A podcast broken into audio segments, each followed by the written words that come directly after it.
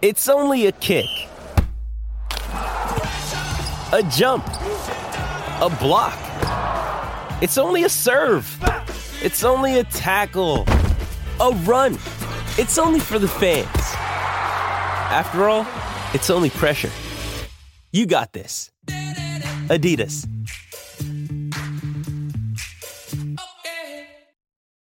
This episode is brought to you by Shopify. Whether you're selling a little or a lot, Shopify helps you do your thing, however you cha-ching. From the launch your online shop stage, all the way to the we just hit 1 million orders stage. No matter what stage you're in, Shopify's there to help you grow. Sign up for a $1 per month trial period at shopify.com/special offer, all lowercase.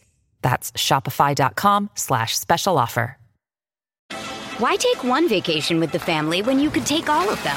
With Royal Caribbean, you don't just go to the beach. You visit a private island and race down the tallest water slide in North America.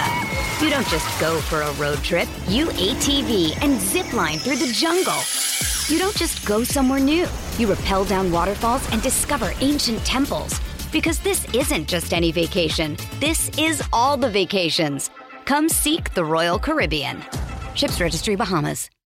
No one covers Manchester United quite like the Manchester Evening News, and through our MUFC Pro app, you can support our journalism and become part of our United community, getting the best experience ad-free, pop-up-free and distraction-free as well, giving you the best news and interviews, great features and much more. Now is the perfect time to subscribe, as we've just launched a special New Year offer which includes MEN Premium for just £12 for 12 months. Download the app and get started today.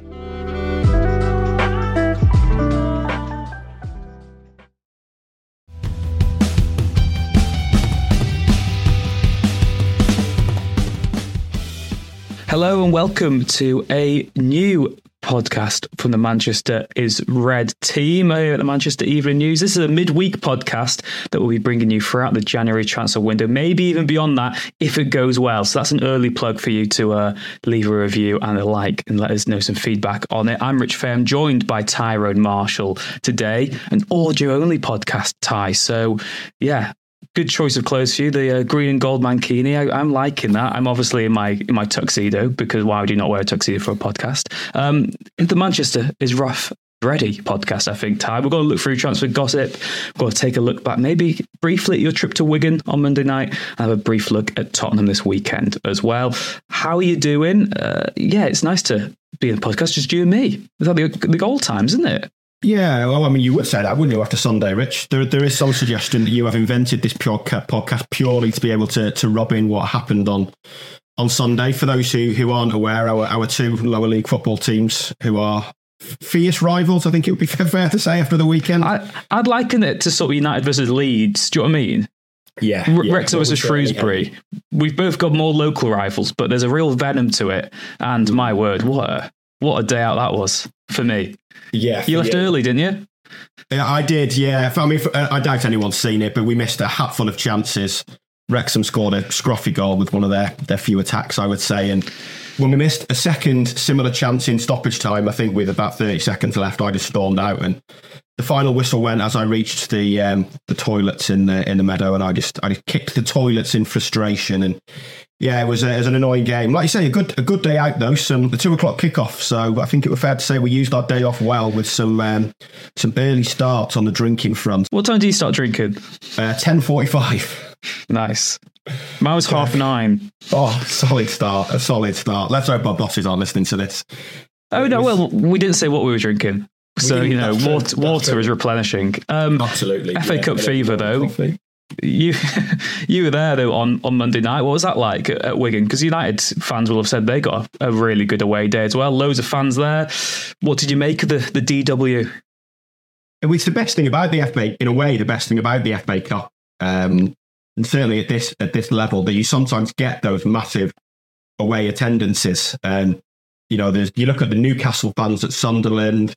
I'm sure United want to know about it, won't want to hear about it, but the Liverpool fans at Arsenal, the United fans at Wigan, you're getting 6,000, 7,000, 8,000 tickets for an away game that you just don't get in the Premier League. And that is one of the beauties of the FA Cup, that you do get these massive away ends. We've seen United give it to you know, give supporters, give away fans, huge fans, Middlesbrough fans had loads there when they won a couple of years ago, and it makes for amazing atmospheres. And, oh yeah, the United fans were absolutely sensational. We were right opposite them. They had the side of the pitch. It used to be behind the goal at Wigan, I seem to remember, but it was the whole side of the pitch. Yeah, I remember when United won the league there. It was at the Friday season. I remember it seemed to remember Giggs scoring. It was like 07 or 08, and they were all behind that goal. They were behind the goal. Yeah, yeah. So I don't know whether it's now that Wigan just give 7,000 in the FA Cup across the side, but yeah, I mean, it looked a phenomenal away end, and you can tell it's a good away end. And the central area is right opposite us.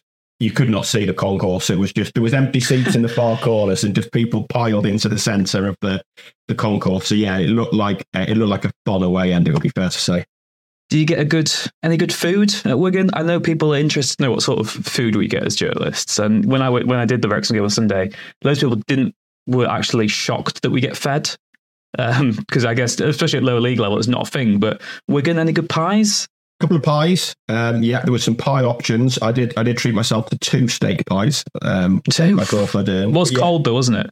It was really cold. It was a bitter wind as well, to be honest. But yeah, there was some certain amenities that you would maybe expect to have that you couldn't get. So when we got there, I made myself a coffee. Someone else made themselves a coffee, and then quickly emerged that there was actually no milk. So I thought black coffee. So one of the agency guys that does United a lot, but also does a lot of Northwest Football League games, told myself that I was being a Premier League prima donna by demanding milk. Milk is apparently now a luxury item. It's a luxury item, isn't it? Yeah, it is a luxury item. It's 2024. You know, not everyone can have milk. So, and the same person couldn't get on the internet and couldn't get electricity. It was only fair to point out that they are also luxury items in Wigan. And yeah, there was a bit of wait for the food, but you know, we can't complain too much. And it's an away day, so even when you're working at a pie world, will do the job. United play a strong team. You know, you've got 3 games this month now. Got Wigan, got Tottenham this weekend. Obviously, got the FA Cup game against Newport or Eastleigh as well. United weren't full strength as we all expected. I think we're going to try and bring this loosely now onto sort of transfers and gossip, because I guess with this podcast being a bit, like we said, rough and ready, a bit loose. Fast and loose, we can sort of talk about them in a more colloquial sense, and like we said, a bit more informal. I mean, I guess the biggest news is as we record this on a Wednesday is it looks like Sancho is finally set to join Dortmund this week. Obviously, the actual terms of the deal are yet to be finalised, but you know, it'll be an initial loan at the very least. I mean, we've said in the past, you know, it's not going to prove too much because he's already been there and done that at Dortmund. But in terms of Sancho himself, do you think he's going to go down as one of the worst ever United signings? I would say that you could put him in that bracket, but I think he's actually losing that mark to Anthony at the moment, which is not great if we're having a conversation about 2 players in the current squad who are arguably signed to play the same position. I mean, it's taken ages to get this deal over the line. The exact nature of the hold up, not entirely sure, but Dortmund were saying back end of last week that they were hoping Sancho would be in Spain over the weekend, and obviously it's dragged on until the Wednesday. It looks like it is going to get done now. I mean, it is one of those. I mean, Dortmund are the only ones really winning, I think, out of this. I don't really see what anyone else is getting. I mean, if Sancho goes to Dortmund and plays well, then everyone will say, well, yeah, he played well there before he came to United, and he was pretty poor at United, so it's not going to prove anything to United. He might play so well that United try and sign him again.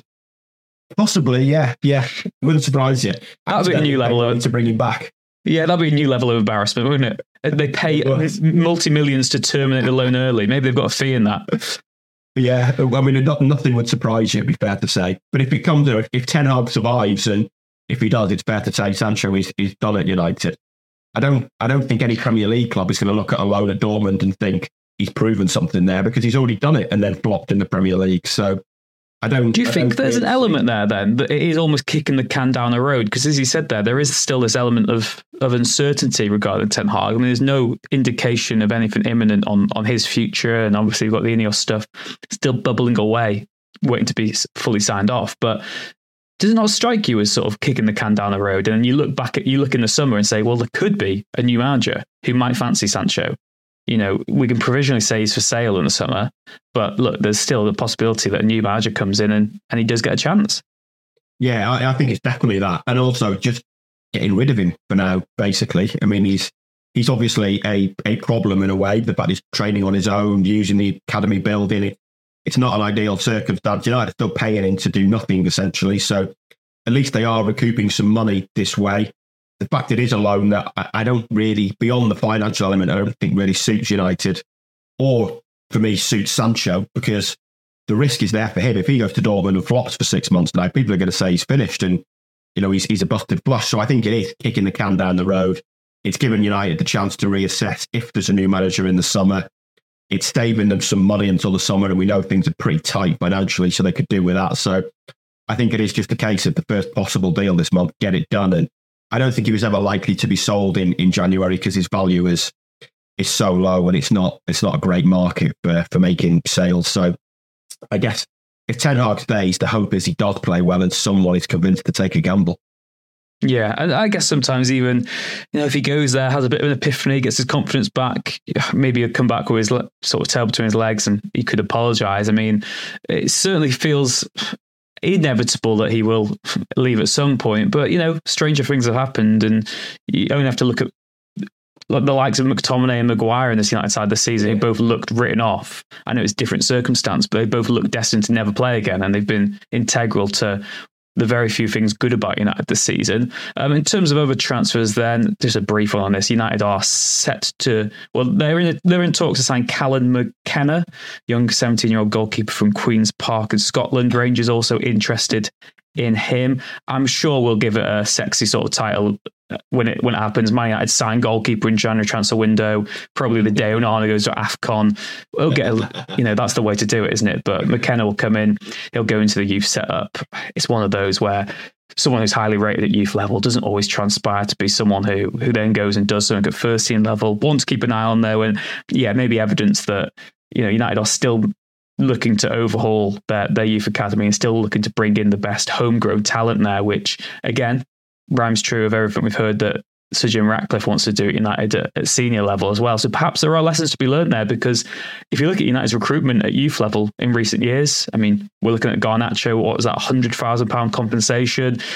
You look at other players that they've taken, they've got the Fletcher twins obviously back involved now. You look at someone like Joe Hugel, who they got from Sunderland, who's very highly rated, could become the 250th academy player to make a senior debut for the club. Although that's been disputed. Did you see this on social media, Ty? It's been disputed by that the academy expert of United on social media, who reckons it's 253 debutants already. Apparently, United don't count appearances in the Anglo-Italian Cup. Okay. So there's a bit of a discrepancy there, but basically, United have an incredible, illustrious history of bringing through youth team players, and that continued, obviously, with Forson's appearance at the start of the week. In terms of transfers, I mean, Timo Werner was one that was loosely linked with United. We're probably playing against him at Old Trafford on Sunday. Yeah. That means a guaranteed goal, doesn't it? It's a great story that he's gone to Tottenham, isn't it, when he was linked with United, and the fact they are playing him this weekend. I mean, Tottenham creates so many chances, and United give up so many chances that I can see it. You've got the. I think you're going on. I think you've got the. Yes. The portion of being there. Well, I'm off to Newcastle again to cover City. I can see it being a belting game because Tottenham's high line is a gift for United, and Tottenham creates so many chances against the team that gives up so many chances. It could be 4-4 with Werner getting all four potentially. But I don't think he was ever a really realistic candidate for United. You know, I think the possibility of signing players on loan or a player on loan hasn't been ruled out this window, but that is all it's going to be. And I think it will be a cheap loan. I don't know the ins and outs, but I imagine Werner was a relatively expensive loan in the grand scheme of things. If it is a loan, it's more likely to be someone like Eric Maxim Choupo-Moting, I would think. There's he's been linked. There's nothing in that at the moment. We were told the other night it's not, it's not anything that's reached a level where people know about it. If it's brewing, it's brewing very, very slowly. But I think the only possibility is a loan, but I don't think it's going to be someone of Werner's stature. And I guess he still has got a stature, just about, despite pretty rotten time at Chelsea. If they could do with a goal scorer and get a few more goals, throwing Choupo-Moting, there would certainly fit in that like Igalo, Weghorst mould when they know he's done right at Bayern. But I think that any United fans pinning their hopes on a decent January and splashing the cash, it just ain't going to happen. There is no money to splash, it'd be fair to say. FFP is a major issue, and these Premier League rules are a major issue for United. Exactly how close, no one seems to know. Right, financial experts have differing views of whether they're actually in a world of trouble or whether they've got. I would put them in the Champions League exit. They had about 30 million wriggle room this year, a lot of which would have been eaten up by going out of Europe. But either way, they cannot afford really to be signing anyone unless it is a pretty cheap loan this month. So I think that's, without wishing to kill our golden goose for transfer window with 20 days still to go, there's not a lot that's going to happen. No, exactly. Reminder as well, if you want more transfer stuff, editor Seb has got a video going out on YouTube tomorrow where he's rating all of Ten Hag's signings since he took charge. That'll be on YouTube. It's an in-depth look at each of Ten Hag's 16 signings and how our producer Seb ranks them from their performances to date, all detailed against their expected levels and the number of appearances they've made. So yeah, keep your eyes on YouTube. Manchester Evening News, Manchester's Red for that on Thursday morning. It'll be out. Join us after this short break for part two.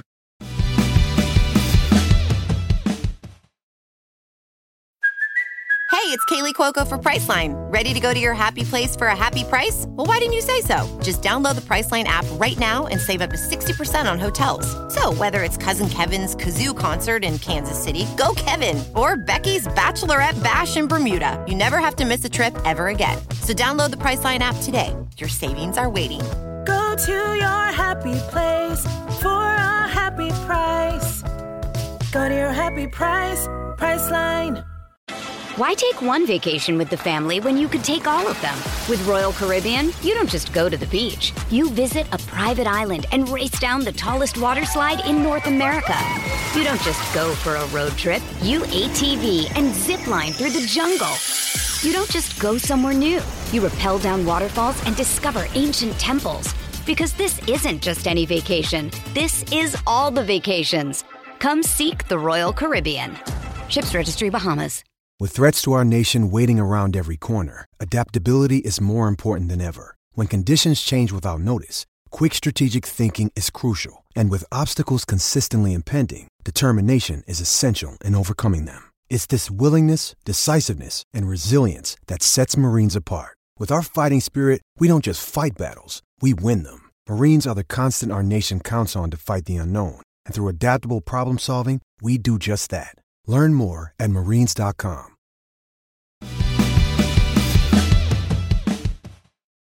Welcome back then to the Midweek Manchester is Red podcast. Rough and ready is what we're calling it. Takeover latest tie, like we said, still bubbling away in the background. Brailsford and Jean-Claude Blanc were both at Wigan. We've seen David Gill as well, sort of making himself a bit more publicly known again in recent weeks. Indications are you have to see it as a positive that, you know, they've got these key figures looking at what's happening at the club, looking to try and solve some of these reoccurring problems. Should we start with Brailsford and Jean-Claude Blanc then? Of course, we expect them both to have quite big roles in this new look of United. Do you see that as excitement, or do you still have a bit of trepidation about the extent of the change we can expect to see? I mean, my biggest takeaway, they were sat just behind the press box actually on Monday nights. We had a fairly decent view of them taking their seats, and my biggest takeaway was Jean-Claude Blanc is an unbelievably handsome man. If I look that line at 60, sign me up. I'd take that at 50, to be honest.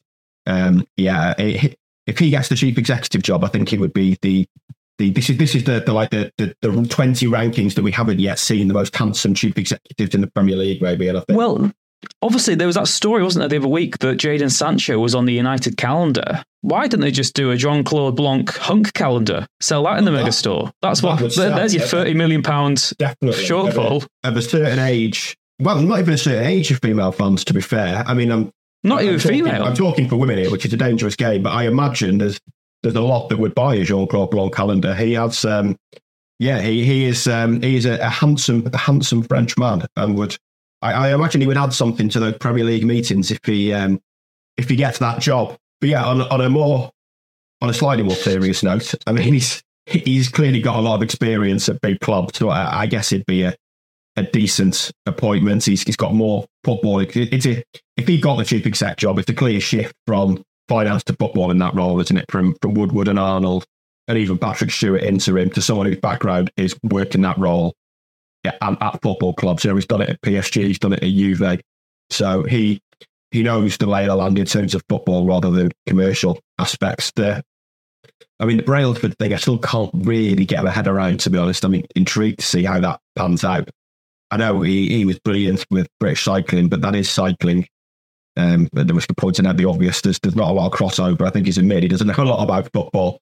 He feels to me like, and this is going back a while, so hopefully others will remember, but Sir Clive Woodward, after he won the Rugby World Cup with England in 2003, like went, did he go to the FA or something? Oh, Southampton, wasn't it? Yes. Yeah, maybe the FA. He did a few different sports, and it was kind of like he became this like, he was brilliant at England and the RFU, and you know, beyond performance, got the culture right, and went to other sports, and it didn't quite work, like this super sport guru thing. Of well, to bring an anecdotal sort of evidence into it is Wrexham signed Brian Hughes. We made Brian Hughes our manager, who had no managerial experience. He'd been the assistant manager at Scarborough. Club great, so he got on that technicality, I suppose. But his only sort of management experience was he was the head of foot golf in the UK, and he's gone down as the worst ever Wrexham manager. Because if it wasn't for that COVID season, we would have got relegated, and it was only the points per game thingy that kept us up. So foot golf to football's not a transferable skill we learn. So maybe cycling to football isn't going to be transferable either. But yeah, marginal gains and all that. I think the thing is United need much bigger than marginal gains, don't they? Yeah. I mean, marginal is not going to cut it at Manchester United, is it? It needs to be substantial gains, and you know, maybe he will prove to be some sort of like organisational genius in terms of sorting out a structure and knowing what's what. Like say, he was at Team Sky, even at British Cycling, when they were winning all the medals, he clearly got the culture and the standards right, but that was his wheelhouse. And it's a big change to go to somewhere like Manchester United, where maybe not everyone who works for the club is singing from the same hymn sheet. But, you know, at least they're having a go, they're having a good look at the structure. He's clearly got the trust of Sir Jim Ratcliffe as Brailsford, so it'll be interesting to see how these things pan out and what his sort of long-term involvement is. But, you know, I know there's a feel-good factor around at the moment with Ineos and the takeover, and how clearly they're going to bring around improvements from the Glazers. But I am intrigued to see how the whole Brailsford thing goes, because this, you know, this feels like a huge job for someone, even if he's just kind of overseeing this review, this audit of football operations. It's a big job for someone who's remit previously was cycling. And a lot more scrutiny as well. Yeah, and a lot more scrutiny in terms of it, because in the nicest possible sense, cycling it's not going to be a back page sort of story every single day. Manchester United, the front page and back page. Obviously, you know, there's exceptions when you get to the Tour de France, you get scandals, etc., and you get certain insane achievements that can transcend that, but just the daily scrutiny of United, it's such a bigger operation, so much more sort of global interest in what's happening there, that it's got to be a real test for them. David Gill being spotted as well recently. What do you make of United's sort of attempts to, well, not the attempts maybe, but it's a dangerous path to tread, isn't it, being this linked in with nostalgia still, because United are so often criticised of being a team stuck in the past. I know when Solskjaer was there and he's having pictures with Ferguson, etc., you just always sense that, you know, Fergie's presence at the club himself has often maybe taken, you know, it's always been maybe a bit of an unwelcome distraction for managers. And if United want to truly move on, do you just need to move on from the whole previous hierarchy, or is there still an element that you need to tap into?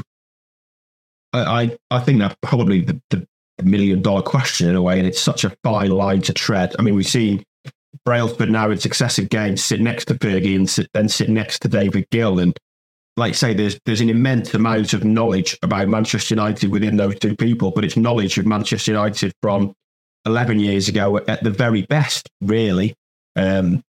So how much of it is still relevant is dependent, and like say, it's This is the criticism of United, that they are living off nostalgia now, that it is all about history. None of it is relevant anymore. It's history. It's roll out the old figures. This, you know, even this kind of football committee that they've had at Carrington recently, with Ferguson involved in meetings and giving his thoughts on players and things like that.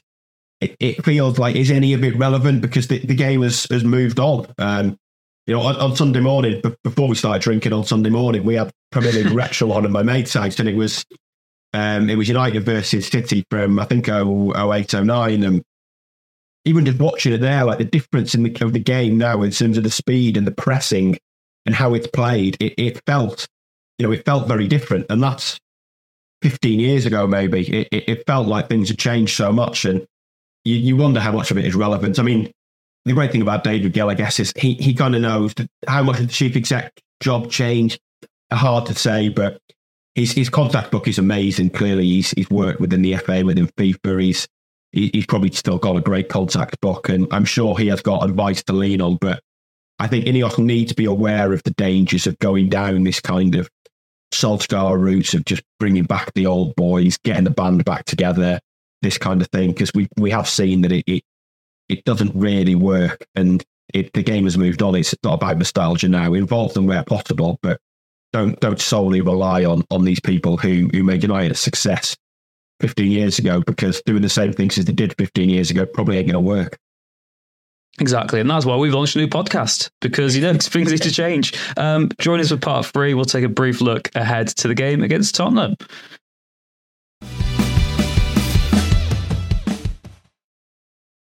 No one covers Manchester United quite like the Manchester Evening News, and through our MUFC Pro app, you can support our journalism and become part of our United community, getting the best experience ad-free, pop-up-free and distraction-free as well, giving you the best news and interviews, great features and much more. Now is the perfect time to subscribe, as we've just launched a special New Year offer which includes MEN Premium for just £12 for 12 months. Download the app and get started today.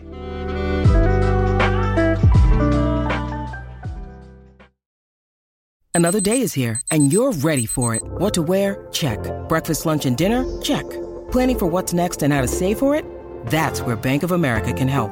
For your financial to-dos, Bank of America has experts ready to help get you closer to your goals. Get started at one of our local financial centers or 24/7 in our mobile banking app. Find a location near you at bankofamerica.com/talktous. What would you like the power to do? Mobile banking requires downloading the app and is only available for select devices. Message and data rates may apply. Bank of America NA, member FDIC. Mother's Day is around the corner. Find the perfect gift for the mom in your life with a stunning piece of jewelry from Blue Nile. From timeless pearls to dazzling gemstones, Blue Nile has something she'll adore. Need it fast? Most items can ship overnight. Plus, enjoy guaranteed free shipping and returns. Don't miss our special Mother's Day deals. Save big on the season's most beautiful trends. For a limited time, get up to 50% off by going to BlueNile.com. That's BlueNile.com.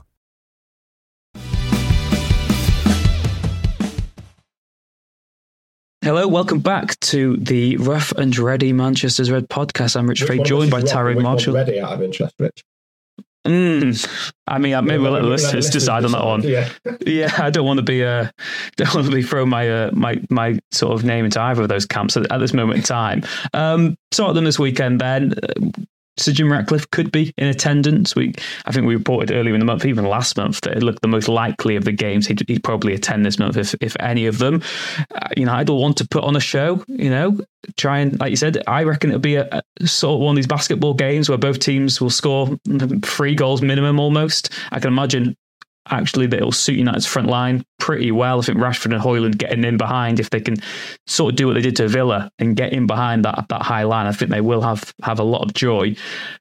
Yeah, what are you expecting this weekend? You already touched upon it that, you know, Werner to score is guaranteed. What else are we expecting? Get that in your back builder. I like you said, I think it adds up to a really great game, and the fact that I'm doing City on Saturday and I've got Sunday off means I can take my 4-year-old to a birthday party at 3:30 for 2 hours on Sunday, so won't actually see that much of it and all this. So look forward to Ty's insight on Monday morning, Manchester's Red listeners. Yeah, but on the pod on Monday morning, I might be able to keep it run down the second half, but we'll see about the first half, unless I sit in the corner of his birthday party and watch it on my phone, but that's probably not a great look, but we'll see how it goes. We'll see how the birthday is. This one? Did you say this is a birthday part of your own child, or is this? It's not. A friend? No. I actually missed that last year with tour. I was in America in Las Vegas on the United tour for my own child's birthday. He'll understand when he's 18. He'll forgive you. Well. That's why there's a bed in the spare room for those they've watched it. We're not watching all we thankfully. I could get back in.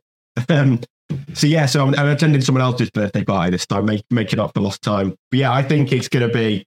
I think it's got the recipe for a great game because, you know, that Tottenham high line that we've seen so often this season is brilliant to watch, but Villa play a mad high line and United got past that so easily. You'd expect Tottenham to put a bit more pressure on the ball, but as soon as there's not pressure on the ball, to boil tactics down to something very simple, tell Fernandes to smack it over the top and tell Rashford and Garnacho to run. And they're not getting behind, you feel like, as long as the time the runs well. It feels like there's chances in it for United. But my biggest issue with United this year has been mostly the sheer number of shots and chances they give up to the opposition. In a way, I feel like they're fortunate to be eighth, the number of opportunities they give away at times. Yeah. And Tottenham create a lot. They've obviously not got Son, which is harming them a bit, but Werner will bring that pace. And I just feel like both teams are going to create a lot of chances and that it could be a really, really entertaining game. Yeah, I agree with you on that one. I think it is going to be chaos. I'm not even organised chaos. I do just think it could be who outscores the other on the day. But I've got a good feeling about United. I just think it's got to be one of those games where, look, Rashford could do something decent. We could see Rashford from last season where, you know, he can just run at defence, have a lot of chances. And again, I think that oddly, there is going to be a game where, look, if United score early on, they could score 4 or 5 against a team. I think there could still be a big United win this season that's kind of out of the blue. And then the next week, they'll inevitably drop points against someone they really should be beating. But I do think there's going to be a game at some point where United, even if it's just for 90 minutes, where everything sort of clicks and we could be like, wow, this is United. They're back, baby. Rio Ferdinand starts going crazy again. Where does Ten Hag want his statue? You know, United are up to 7th. Wow. Watch out, City. We're coming for you. But I do think there's that type of win. At some point, I think it's coming. I mean, it might be easily away. where everything clicks. But yeah, you know, it's going to be an interesting one to see in that regard. But yeah, I mean, I guess United fans would be interested to at least see Ratcliffe in attendance as well if he does end up going to the game this weekend. I suppose that that has been a big issue, hasn't it, throughout the Glazers' reign, is that they just haven't been present figures at matches. And I guess an easy win for Ratcliffe, no matter how much change is implemented, is just to go to Old Trafford as often as you can. Absolutely, yeah. And I wonder if he knows the way after all those years at Stamford Bridge with the Chelsea ticket. No, obviously, you know, I'm being facetious there. I think the whole Chelsea season ticket thing was blown up out of proportion by some online fans. It would be fair to say is that successful businessman he is. I imagine a club like Chelsea is a pretty good club to do business at. It would be fair to say so. I don't think there's any doubt he is genuine with his support for United. He's from the Northwest, so It is sometimes made out though that he used to sort of run a corner shop on sort of some up as we wear some, isn't it? Yeah. Maybe it's oversold at times. Yeah, I don't think he was ever selling programs or anything like that, was he? But he is a local lad, done very good. It'd be fair to say. So I think his support is there, and how passionate or not. You know, who knows? I don't think he was a regular on the away coach. Well, I think almost as well. Sometimes I know you want people who have the best interests of the club at heart, but you also don't want an owner who is too maybe emotionally invested, because that's how you can lead to rash decisions of sacking managers, getting rid of players. You need to have that level-headed sort of business critique, which obviously he's got to get to this position where he is now. But I do think this sort of ideology of, oh, this former player should be manager, or we should get this former player to own the club or something. It's, you know, sometimes that can almost damage it, because you just need, as we've said, sort of bring on from part two, you just need that clean slate and that fresh insight, I think, into a club without that emotional attachment or without those previous expectations of what happened before you. So, I think... Go on. I mean, the one area of maybe perhaps concern with that is that he's clearly waited a long time to own United and wants to leave an impression on his boyhood club, but he is 70. This is coming later in life. There's been a very clear change of tack with Ratcliffe. That 10 years ago, there was profiles on him that would say he's the richest man in Britain that no one's ever heard of. He was described as a recluse in features 10 years ago. And suddenly there's been this passion to get involved very heavily with sport. You know, both for the Mercedes F1 team, they've done the America's Cup with Ben Ainsley, the cycling team, now United. There's clearly a desire to suddenly leave a mark, and I think he said, I can't remember if it was in an interview or in his book, but to kind of maximise the number of days that are unforgettable. But like I say, he is 70. It doesn't leave him an awful lot of time, I guess, to make an impact. What a morbid end to the podcast this is. Well, I mean, maybe he'll lift to 110. He's clearly a very fit guy, and he can afford his bit. Not Jean-Claude Blanc, though, is he? He's not a Jean-Claude Blanc. No. But he's probably not after 70. They'd make a decent double act, you'd say, in the owner chief executive. Maybe they're rough and ready. Director's box, they could be rough and ready. Yeah, quite definitely. But yeah, like I say, Ratcliffe could have pulled his vitamins. He could lift these 110 and have a long time left. But it feels like it's fairly old to be buying 25% of a football club, and he will. I think it's clear he's desperate to make an impact. So just on terms of the passion point, I'm sure there'll be plenty of it, but I think he will want it. He's clearly a very sensible, astute businessman, but I think he'll want to move things along quickly as well so that he can maximise the number of days that are unforgettable at Old Trafford. Yeah, well, we shall see if there's another one of those this weekend against Tottenham. A reminder, the Manchester Is Red podcast will be back as normal on Friday with Samuel and Stephen. They'll mop up what else happens between now and then, and they'll give you a more comprehensive look ahead to that game against Tottenham this weekend. Of course, please do make sure you subscribe to the Manchester Is Red feed if you haven't already. We'll be having podcasts on Monday, Wednesday and Friday throughout this month, maybe even further beyond that, depending on the appetite. And that leads us to the feedback. Let us know how you found today's podcast. Please do leave us an honest review. Actually, not an honest review, just give us 5 stars. That makes it a lot easier and boosts our own ego. Yeah. Thank you very much for joining us. I've been Rich Fay. Thank you, Tyro Marshall. Thank you. Thank you, Richard. And thank you once again for listening. A reminder as well, check out YouTube on Thursday morning. Producer Seb's rating of all of Ten Hag signings will be out there in video form. Take care, and we'll see you again next time.